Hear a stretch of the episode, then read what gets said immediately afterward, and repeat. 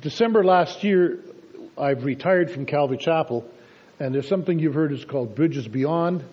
We're, I think, almost finished completing a registration of a not-for-profit. And we leave that with the Lord. And right now we have about 35% of the money committed for that work, and we need 65%. 35, 65. I said it wrong in the first service. Rob said I was shooting far too high. Uh, so you just pray and whatever the Holy Spirit tells you to do, that'd be great as we as we do that. So I'm going to share a couple of pictures and, and tell you this, some stories, but it's connected to the message, and everything's connected. It's this is not separate from the message. This is core to the message, and I want you to understand that. Um, when we're going to start in Genesis 1 1. Be a long sermon, I can tell. when God created people, He created us because He wanted to be with us. He wanted to walk with us and be with us and be together. Uh, that's why we have the picture in the Garden of Eden with Adam and Eve walking and being together. And then sin entered the world and that all fell apart. And after that, everybody's been kind of wondering, how do we do life? What are we here for? What's it all about?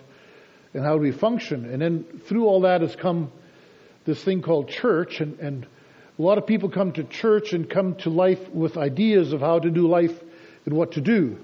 And we all quote different reasons, people and sources for how we do what we do and, and why we do it.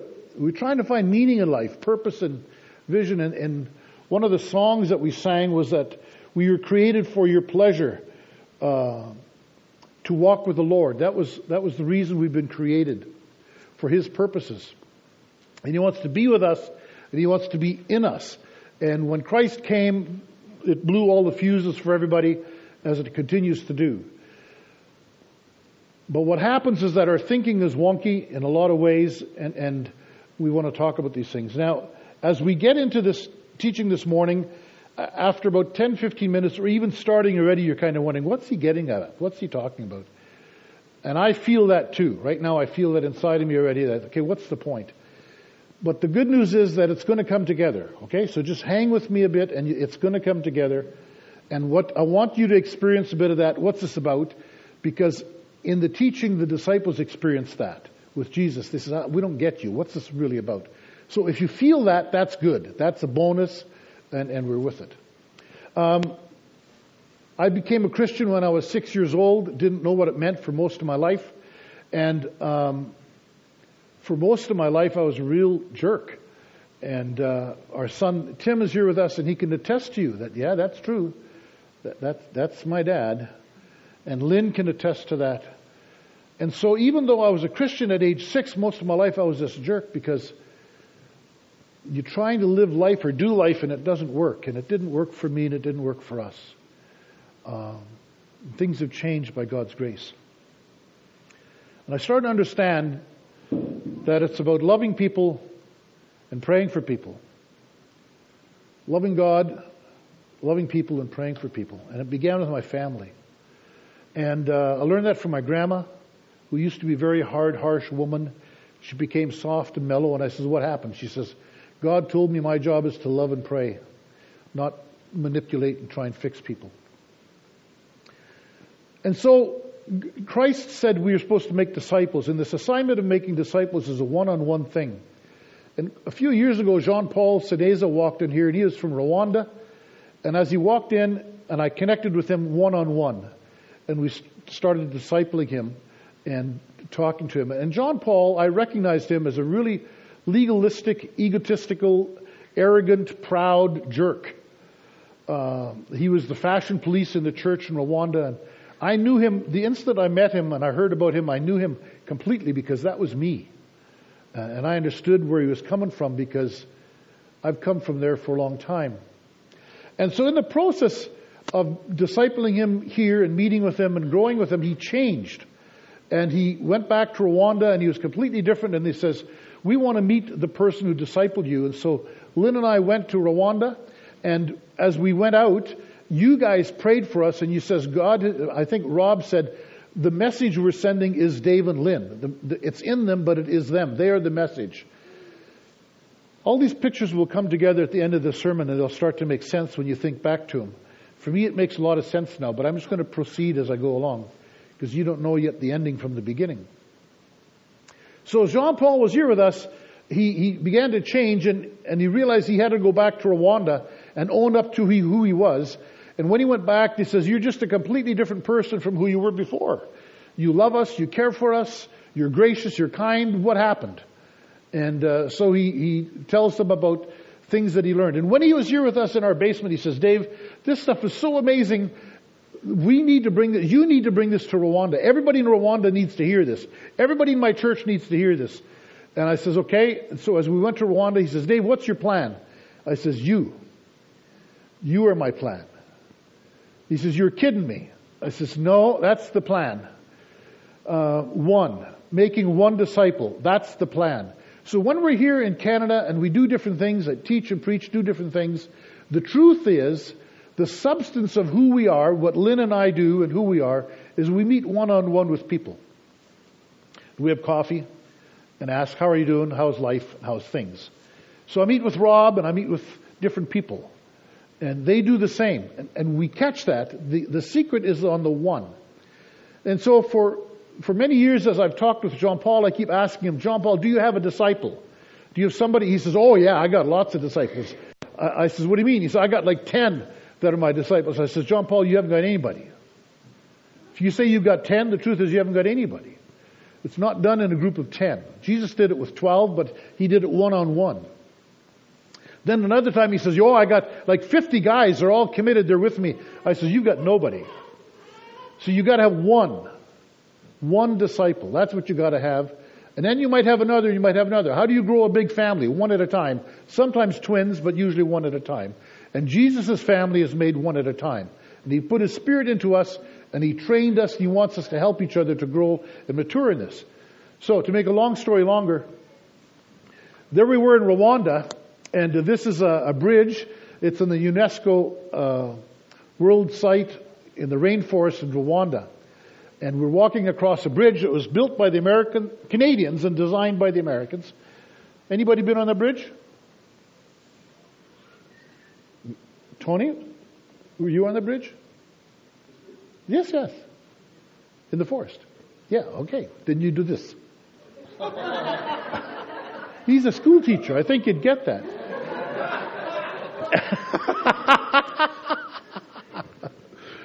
uh, the thing you don't know about Jean Paul is that he's afraid of heights. You see, and here we're walking across the tops of the trees in this rainforest, uh, and he's afraid of heights. So he said to me before we went, he says, Dave, I want to do this thing. I want to cross this bridge, but I'm afraid of heights. So can you go before me and keep encouraging me and telling me to come because I want to come. I, I got I got to be with you.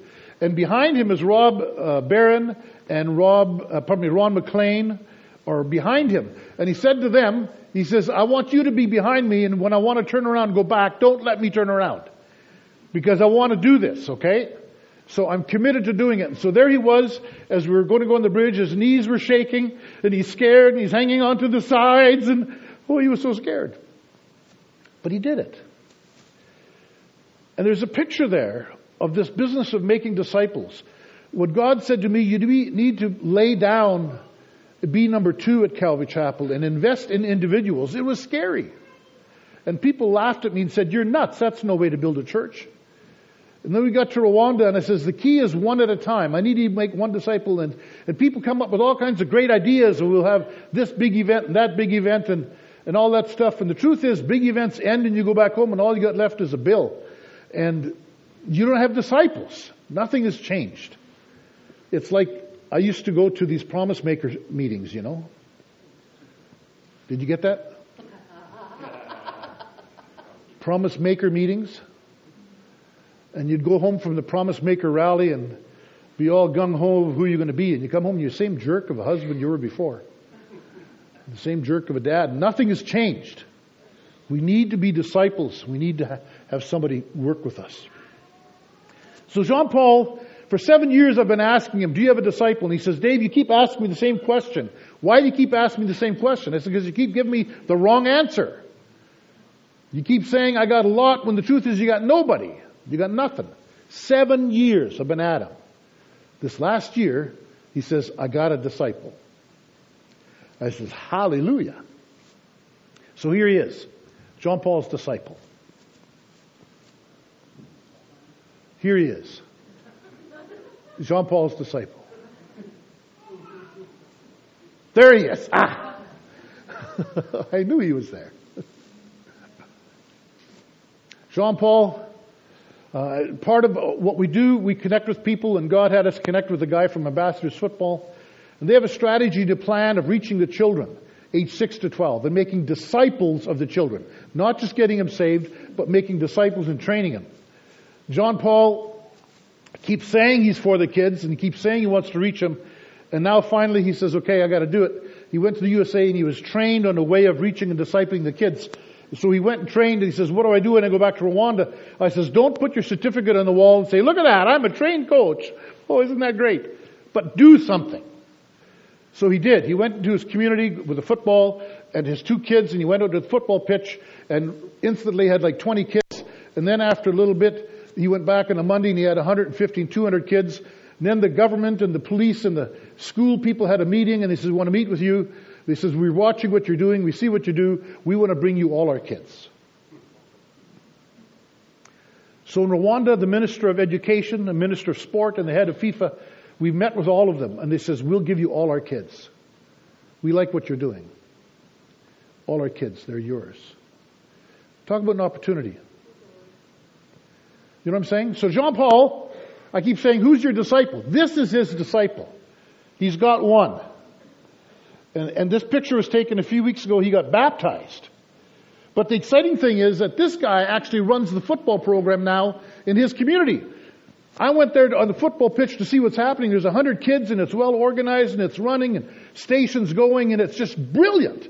It's teaching them Bible verses and lessons and, and life skills and football. And I says, this is amazing. How is this happening?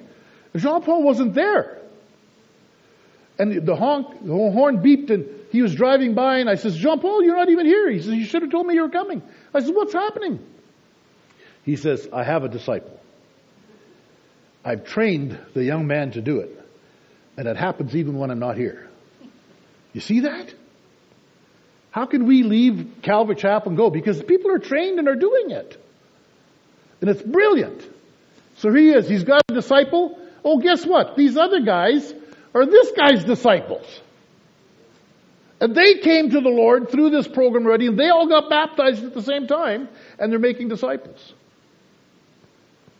And John Paul says, this is brilliant. This is so crazy, so simple that we just go and we just do it. I said, yeah, it is so simple. So now a few weeks ago we trained 65 coaches in Rwanda to go out into, to do the same thing. Starting in 20 communities, the objective is to reach 20,000 kids every year have a national program, reach 2 million kids. Why? How does that happen? One person.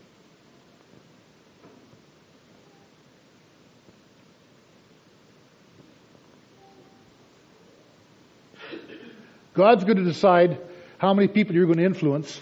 The question is, are you faithful with one? Don't tell me about the crowds. Don't tell me about the big events. Don't tell me about the money. Show me the one. And every one of us here can do that. When the gospel was preached throughout Rome, Acts in the New Testament, it did not go by the apostles, it went by people. The apostles went there after and found out, oh, where'd all these Christians come from? Normal people. That's how it happened. Next slide. The Friday before we came back to Canada, we were invited to Okyamoka. And uh, was an assembly of seven African nations that the Swedish Pentecostals planted. They planted a church in Rwanda and in each of these churches as well. And so they asked us to attend, and then they asked me to preach there, which I did.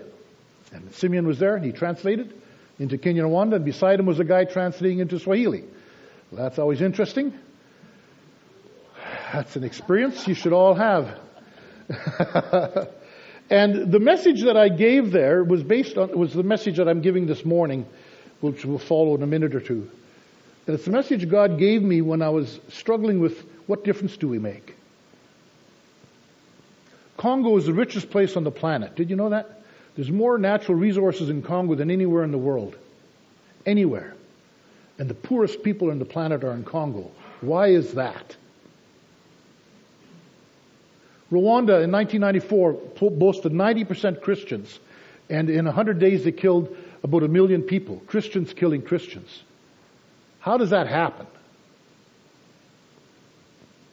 We're going to talk about how that happens.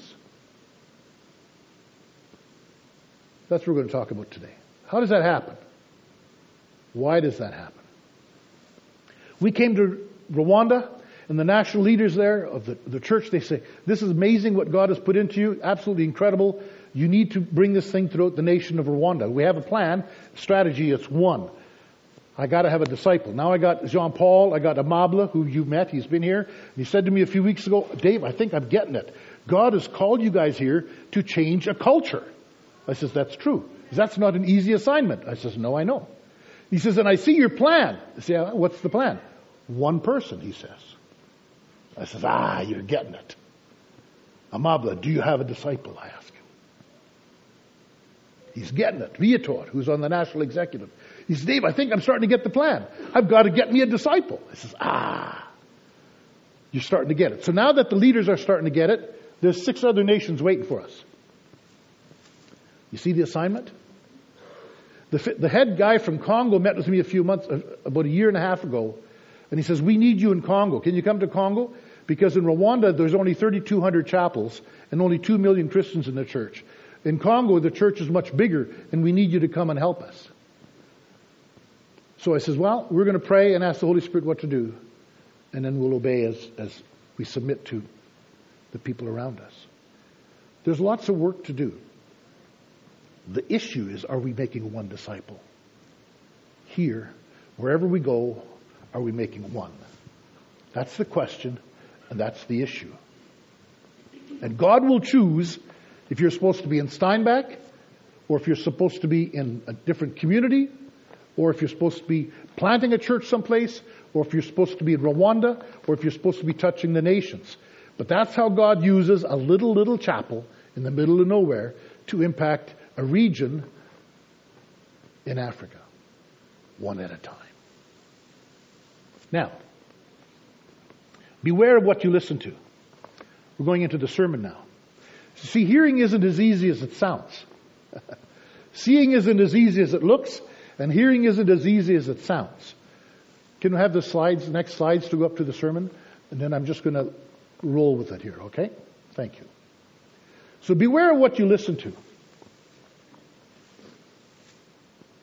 There were many times when truth spoke to me, but I did not listen.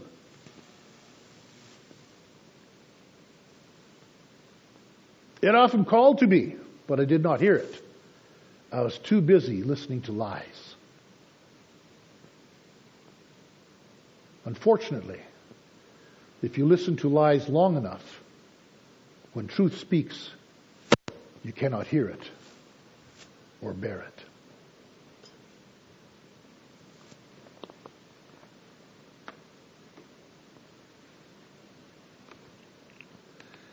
Many times when truth spoke to me, but I did not listen. There I was, a Christian, father, husband, elder, deacon, preacher, worship leader, jerk of a husband. And truth spoke to me, but I didn't listen. Often it called to me, but I did not hear it. I was too busy listening to lies. Unfortunately, if you listen to lies long enough, when truth speaks, you cannot hear it or bear it. Father, I ask you that you would give us truth today. I pray that you'll show us where we've been deceived. Holy Spirit, only you can do this. I cannot.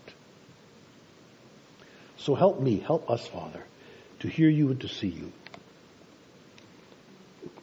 Amen. Ephesians chapter 1 verse 13, the apostle Paul is writing. Now the apostle Paul thought he had it all together. See, he was a religious guy. He was very educated. He was part of the highest order of the community at the time. And he knew the answers. He knew that Christianity was not the way to go, that Christ wasn't really who he said he was. And so he went about trying to hunt down and kill anybody who said Jesus was the Messiah. Because he knew the truth in his heart. The truth is he was dead. He was a dead man walking. The Spirit of God was not in him. He said it was. He said he was acting on behalf of the Spirit of God, when the truth is he was acting contrary to the Spirit of God. Just like when Christians kill Christians, they say, God told us to do it. That's a lie. You're acting contrary to what Christ told you to do. You are wrong. The apostle Paul was convinced he was right, but then he wasn't. He met the Lord Jesus Christ and changed. And then he says in Ephesians 1:13, in him also, that's in Jesus Christ, after listening to the message of the truth, the gospel of your salvation, having also believed, so he listened and heard and he believed, we were sealed in him with the Holy Spirit of promise, who is given as a pledge of our inheritance with a view to the redemption of God's own possession to the praise of his glory. You see what happens when we hear God's word spoken and we believe it, we say, I accept it. That sounds like God's word. And it enters us and something happens. It's like, wham! It's like, it's just explosive and it's, we can't explain it, we don't understand it, and it changes everything. It's like taking a lump of dirt and blowing air into it, now you have a man. It's exactly like that. We're all walking around, but we're all dead men walking because we do not have the life in us that was meant to be in us from creation. It was the spirit that was meant to be in us. But as the curse came, that went away. We says now we don't have that. Now we're trying to live, but we're trying to live without that spirit, and it doesn't work. It doesn't work. If we listen to this and it applies to us, something happens to us. This is what happens. In 1 Peter 2, verse 9, it tells us what happens. You see, God's DNA enters in us. When we accept Christ, His DNA enters us and we become a new people. We're no longer Tutsi or Hutu or Twa. We're no longer white or black, African, Canadian, nothing. All that is changed. We're no longer male or female. We're none of that. Now we are simply children of God. And when we understand that, that now God, the creator of the universe, is our Father, hallelujah. Somebody needs to say something. I know this is a white crowd, but come on. Simeon, are you with me? Ah! oh well, we'll keep going. 1 Peter 2 9, Peter says this You are a chosen race. What race are you from? What, what's, what's your lineage? What tribe are you from? Uh, where's your ancestry? Where, where's your family line? You are now a chosen race, a royal priesthood, a holy nation, a people for God's own possession. We are now God's possession. And that you may proclaim the excellencies of Him who has called you out of darkness into the marvelous light. For once you were not a people. Before, we weren't a people. We were just dead men walking. But now you are the people of God. You have received mercy. But now you have received mercy. You had not received mercy, but now you have received mercy. Mostly we don't get it. We sit and say, oh, that's neat. okay. Yep. Raw, raw. Hallelujah. But we don't get it. We come to church and we say, okay, what do I have to do? Oh, I got to give money, or what do I have to do? Oh, I have to do this, I have after that. We don't get it. The disciples didn't get it. And if you don't get it, you're with the disciples. And we don't get it. So what are we, what are we talking about here? Now when Jesus was preaching, the, the Pharisees were there, and the Pharisees, they were powerful controllers of the law. They knew the law, and they taught the law. Those were the Pharisees, and they would listen. Whenever Peter, Peter Jesus was preaching and teaching, they were there listening. The Sadducees were there too. The Sadducees were powerful controllers of business and money and all commerce. They controlled that. And between those two groups, they would decide who would be in government. And so they could make life for you real miserable or real not or real pleasant, depending on whether or not they liked you. Different times when we're in Rwanda and teaching and preaching. I know lots of times there's people there from government officials that are there taking copious notes and reporting back to everybody what we're saying. That's just the truth. The powers that be want to know what are you telling people? What are you saying? I know that. That's okay. I've nothing to hide. So the Sadducees and the Pharisees were there, and together they would choose the government. So you got the Sadducees and the Pharisees and the government, and the government was the ruling authority, the authority in society, and they were powerful, and they knew that the way you got to control the people is that whoever the people listen to, the influencers, that's those are the ones we got to get to. And our society is the same way. Who is it that everybody listens to and, and wants to follow and talk? It's sports figures or music figures or, or movie entertainment figures. And if we can get them to promote our ideology, then they'll get the masses with them. And that's exactly what happens. And that's where we are today. And so they wanted to use Jesus to promote their own ideologies. And when he said, no, I'm here from my father in heaven. I only do what my father tells me. They go, Father, who's your father? You don't even know who your father is. You're a, an illegitimate child. I wanted to use the B word, but it doesn't float in our culture.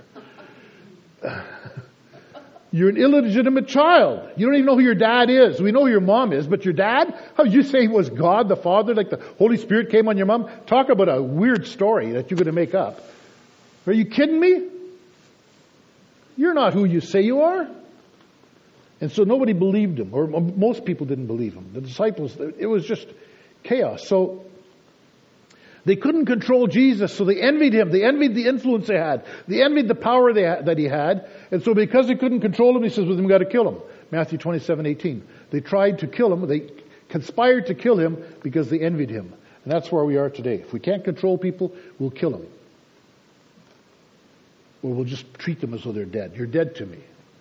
If I can't control you, manipulate you, use you for my good, for my benefit, then you're dead to me. Same place we always been. Now, let's continue. Beware of what you listen to. We need to tune our ears into what is happening. In Mark chapter 4 verse 23, Jesus is saying, if anyone has ears to hear, let him hear. And he was saying to them, take care of what you listen to. By your standard of measure it will be measured to you, and more will be given to you besides. For whatever Whoever has, more will be given. So here Jesus is saying, be careful of what you're listening to. You don't think it matters what you listen to? It matters. In Proverbs chapter 9 verse 10 it says, the fear of the Lord is the beginning of wisdom and the knowledge of the Holy One is understanding. When we declare Jesus is Lord, then we begin to have wisdom. We begin to have understanding. The more we focus on Christ and on His Word, the greater wisdom and understanding we will have and we will grow in wisdom and grow in understanding. Or we can reject it.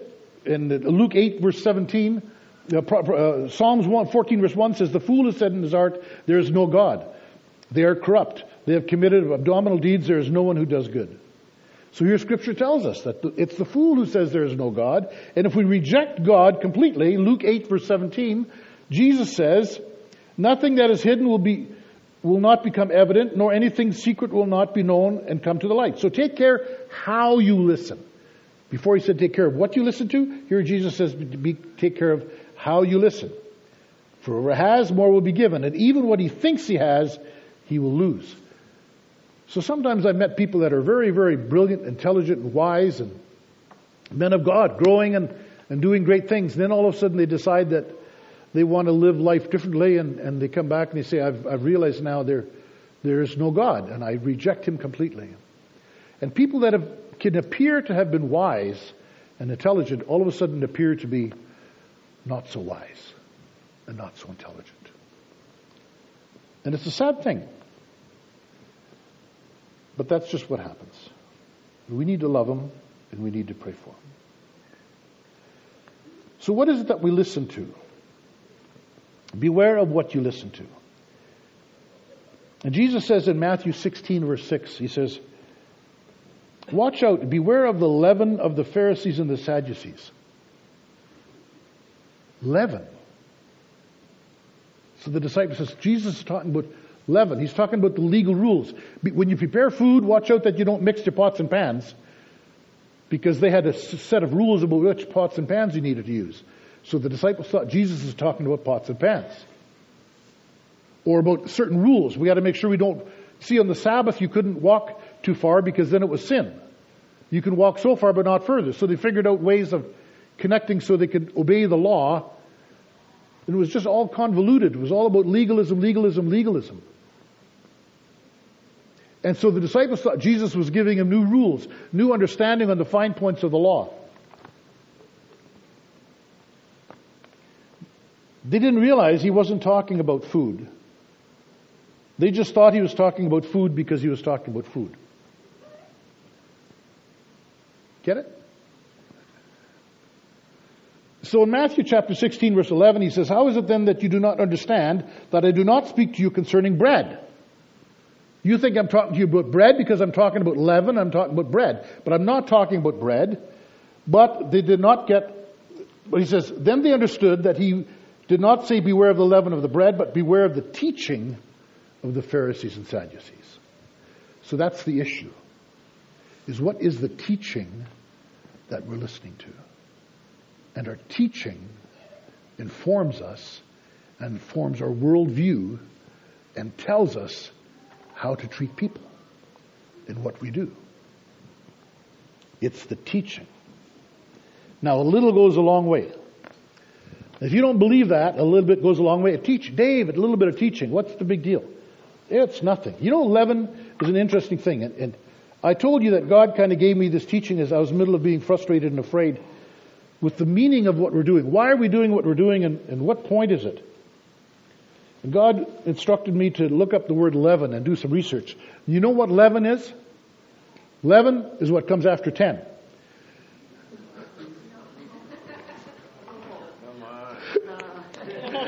Are you with me? Are you with me? uh, Tim, I'm sorry about that, okay? See, my son does stand up comedy and and you can use that as your own. You don't,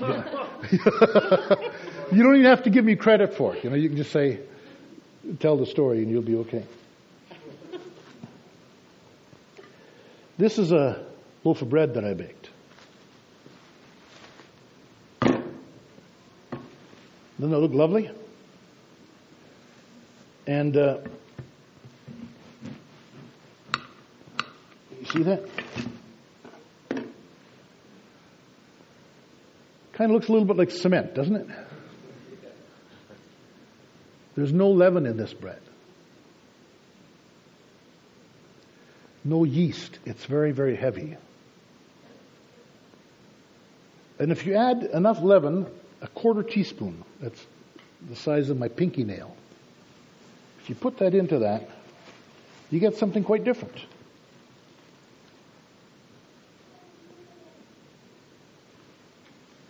And it even sounds different when you cut it.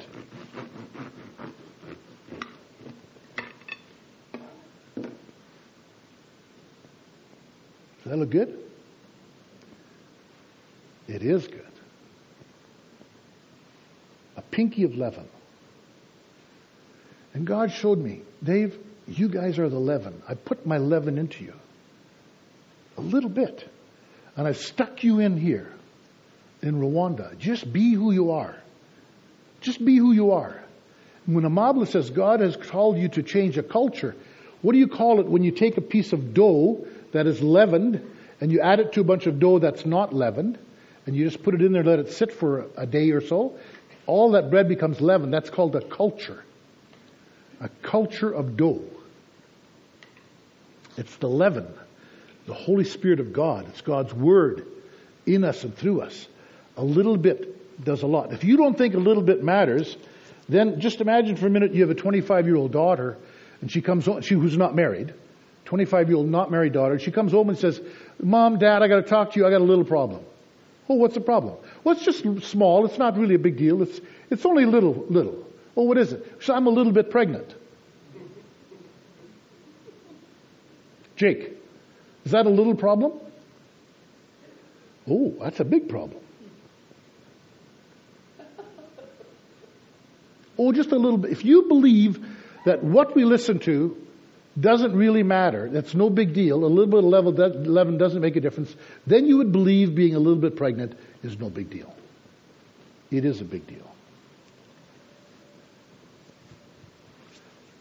Leaven of the bread. Jesus is talking about leaven. Be careful what you listen to. He's talking about teaching. It's the teaching of the Pharisees.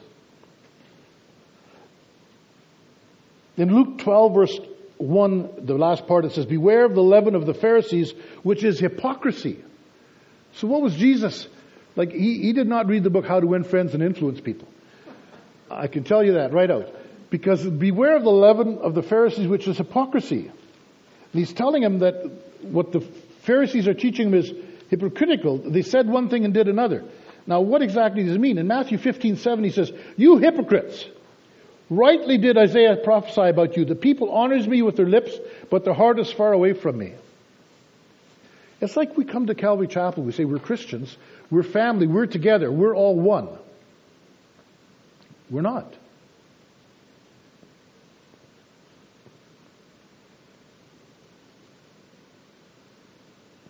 Some are pretending.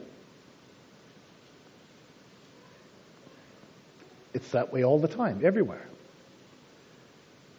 You know the truth. God knows the truth.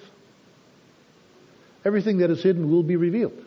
Not right now, but it will be. But he says here, in vain they worship me, teaching the doctrines of, teaching as doctrine the precepts of men. When you teach as church doctrine precepts of men, things go wonky. Really wonky. So, I, six years old, I became a Christian. Wonderful Christian church. There I was. I was being taught and trained and on all things Christian.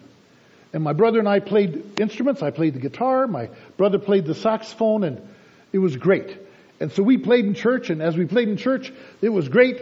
You know, people were getting with it, and music was good. And then the elders called us in for meeting, and they said, "We have a problem. There's a demonic spirit that you release when you play your instruments in church." Hmm? Well, yes, you see, in the rhythm, it's a rock and roll rhythm, and, and it's demonic. And, and uh, so we're going to ask you not to play anymore because you make us sin. Because when you play, we want to dance.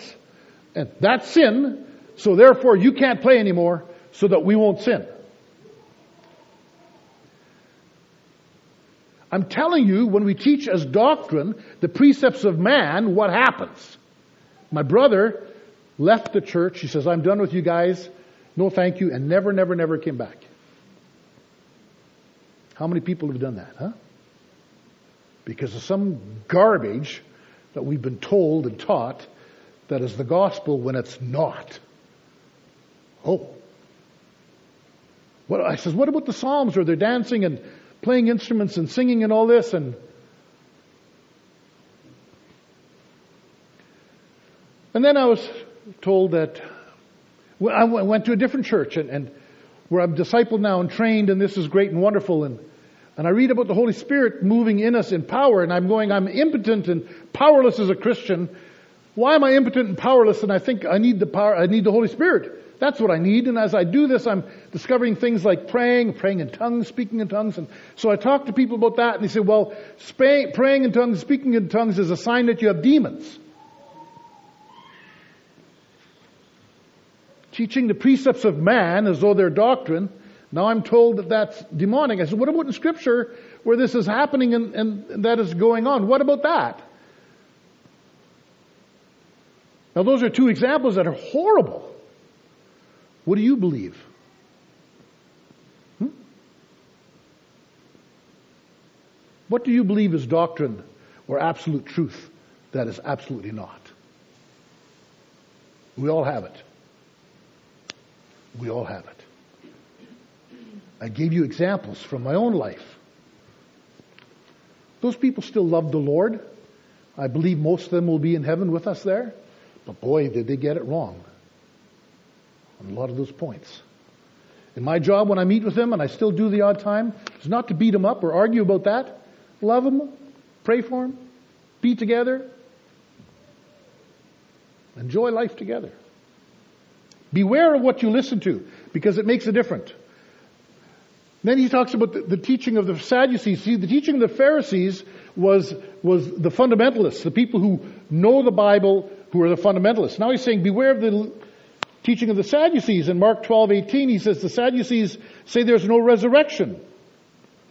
These are the people who believe that, well, in the end, it doesn't matter. We'll all be in a good, happy place and, and that'll be great. That, that's, that's just wonderful. Live how you want to live, be who you want to be, it doesn't matter. And that was the Sadducees. They believed that. They were there when Jesus was there and they taught that and Jesus says, beware of that. It's going to get you in trouble. Uh, 1 Corinthians 15, 12 to 16, 19 rather, Paul addresses them specifically. He says, if this is true, if this is true, if there is no resurrection after, if this life is about this life, then we die and then we're finished. If that's really true, then we are to be pitied more than anybody else. What miserable lot we are that we would give our lives to try and do this thing together, to try and go to Africa. And what miserable socks we are to waste our life doing that if nothing matters, if there's nothing. Beware. Then he has, he has another beware of. Beware of the teaching of the, beware of the leaven of Herod. Now I hadn't seen that before, but in Mark 8:15 it says he was giving them orders to say to them, watch out, beware of the leaven of the Pharisees and the leaven of Herod. Ooh, what's the leaven of Herod? Well, the leaven of Herod, first of all, is that we put our hope and trust in things of the world and governments. Now that's the answer. So we got churches and whole churches that'll stand up in the pulpit and says, you need to vote for the fill in blank here because that's what Christians do. This is a Christian political party. This is a Christian candidate. Wrong, wrong, wrong the leaven of Herod. You see, the rule of government is this. Number one, you gotta get power. Because we're convinced that our party, or me, or I, whoever it is, we're gonna change things for the good and we're gonna do things right. So we say we gotta vote for this guy. That's the guy we gotta vote for. That's rule number one, get power. Rule number two, when you have power, you gotta stay in power. Do whatever you gotta do, say whatever you gotta say to stay in power because after all, you're gonna do good things for the people. Rule number three, get more power. If you have more power, more money, more influence, then you'll do more good things because after all, you're doing the right things and the good things and you're the good guy. By whatever means necessary. Say whatever you need to say to get power, to keep in power, to be in power. The more money you have, the better things will be. Luke 13, 31 the, the Pharisees approached Jesus saying, Go away from here and leave because Herod wants to kill you. What does Jesus say? He says, Go tell that fox, Behold, I cast out demons and perform cures today and tomorrow, and the third day I will reach my goal. Jesus says, Tell that fox. You know, Jesus is so subtle in what he says. Here's Herod, he's the king, the ruler, Mr. Majestic. What does he call him? A fox. What's a fox? It's a little scavenger like a dog. High, lives in a cave, doesn't even kill big animals. Are you afraid of a fox? You see a fox walking along? Oh, there's a fox in the ditch. I'm going to go take a picture. Are you scared to get out and take a picture of the fox? No, you're not. Oh, there's a bear. Oh, I'm not getting out. There's a lion. I'm staying where I am. Fox. Jesus says, tell that fox, that little wiener, that loser, who goes and steals eggs, from nests. That's how he survives. Just go tell him that he's nothing. That's what he says by that word, tell that fox. You're nobody. Beware of the leaven of Herod. Don't listen. Don't try and think you're going to bring God's kingdom by using government or world rules or world systems. It's not going to happen. Because ultimately the governments clash with the kingdom of heaven. I am, my passport I don't function here based on my Canadian passport. I've been issued a passport. It's been issued from heaven. God the Father initiated the passport. And it's been signed by the blood of Jesus Christ. He says, This is, he's my son. He's my brother. The Father calls him son and it's been sealed. It's got that stamp on it. You know that beautiful sound when you enter a new country and it goes boom, you're accepted? Ah. It's got the seal of the Holy Spirit on it. It says boom. It's a beautiful sound, isn't it? Especially when there's guys with AK-47s all around. It's a beautiful sound. Been there, done that. That's how we are. So there's a leaven, there's a fourth leaven, and Jesus talks about it. He says, he spoke a parable to them, Matthew 13, 33. The kingdom of heaven is like leaven, which a woman took and hid in three pecks of flour until it was all leavened. The leaven from heaven. Don't forget that. It kind of rhymes, you know. Do you notice that? The leaven from heaven. See, the dangerous thing is when you accept Jesus Christ and we actually believe Him, then everything, everything changes. Everything. You can't be a little bit pregnant. You can't. That's the beautiful thing. So if you want more of what that leaven is, well, then there's a way of doing it. Mark, pardon me, Psalms 119, 11 says, Your word have I treasured in my heart that I might not sin against you. What happens if I take this dough, while it's still dough, if I put a little bit of this in it while it's dough that's leavened, and I put them together, I treasure it, I try to hide that dough in this dough, it'll all become leavened. I'll get a beautiful loaf of sourdough bread. It's brilliant. These words have I treasured in my heart that I may not sin against you. Be careful what you listen to. 2 Timothy 1.14, Paul says, guard through the Holy Spirit, the Holy Spirit who dwells in us, the treasure which was been entrusted to you. What was the treasure entrusted to you? Remember back in Ephesians, Jesus Christ in us. Jesus Christ in us, the Spirit in us is better than Jesus beside us. Ezra 7.10 says, Ezra has set his heart to study the law, to practice it, and to teach it. That's who we need to be.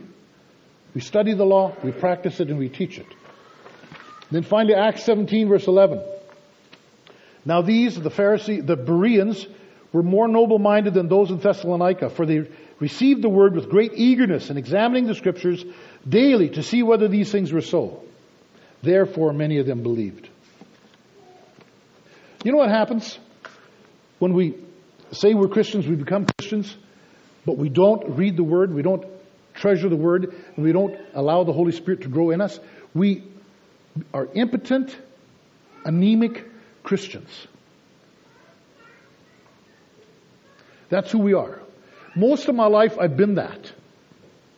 Impotent and anemic. Struggling with sin day in and day out. Why can't I get free? What is going on? Impotent. Not being able to produce life. Why am I so nasty to my wife and my kids? What's going on? I thought I was a Christian. Beating myself up. Impotent and anemic. And I declared there, in front of seven churches in Africa, this church is impotent and anemic. And has taught the precepts of man as doctrine. That is why you can have the wealthiest nation on the planet have the poorest people on the planet. Because the white Judas makes a deal with the black Judas, and the poor you always have with you. That is why in Rwanda you can have almost a million people killed in a hundred days when you're all called Christian. Because you're not filled with the Spirit. You're, you're impotent and anemic. And that is why us white people in Canada can listen to it on the news and not do anything about it and not care. Because we too are impotent and anemic. And it's time we stop it. We submit to the Lord. We make disciples, one at a time. Who do I submit my life to? Ron McLean. Ron, how are you doing? Oh, Ron, I feel I want to sin. What are you saying, Dave? I really want to sin. What are you talking about? Well, I can tell. These things that I'm feeling and going through and circumstances in life, I just want to do some sinning here. And I don't want to call Ron with that conversation because I'm a missionary. I'm a pastor. I'm a missionary that speaks in front of many countries. Why would I call Ron? It's humiliating. It's embarrassing. But it's true. I don't want to sin. Ron, will you help me? We pray together. Okay, we move on. I share my life walk openly and freely and invite other people to walk with me. What Lynn and I do, we do together. In Rwanda, Lynn has met with Christine one on one for three, four years, and then she went to prison for embezzlement, and uh, you kind of wonder where the discipling thing was at, you know? Come on, eh? And there's people who phoned us and blamed us for that. It's your fault. You're training them. And now she meets with Aurelie, who's the new finance person. It's a completely different relationship because she's open and honest and vulnerable, and it's a beautiful thing. So this isn't about a guy doing it or me doing it. It's about each of us as people doing it. What are we listening to? Do we listen to God's Word? To God's Spirit? Do you tell people, you say, ah, yeah, we're, we're together. We're with it. We're all together. Here I am. I, I'm with it. If you have a disciple, Jean Paul kept telling me he had a disciple, so I'd like to meet him. I'd like to ask him how you're doing as his spiritual father. And every year he had to say, well, I don't have anybody. Now he does. I've met him, asked him for his story. It's amazing. One at a time. Being a disciple, making disciple. Sons and daughters of God and the family of God. It's amazing, amazing. Father, I, I thank you for your love and mercy and your grace to us. I thank you for your Holy Spirit. Thank you for your word. I thank you for this family. Father, I thank you that you're our Redeemer, that you, you don't just save us to have us be born again and leave us lying there as these dirty little slimy kids, but you train us and teach us. Father, help me to continue to grow in you. Help me, Father. And Lord, whatever it was this morning that was not from you, I ask you to blot it from people's minds, have it vanish, poof, gone. And words that are from you, Lord, may they settle in our hearts as leaven. And may they produce life for your glory. Amen.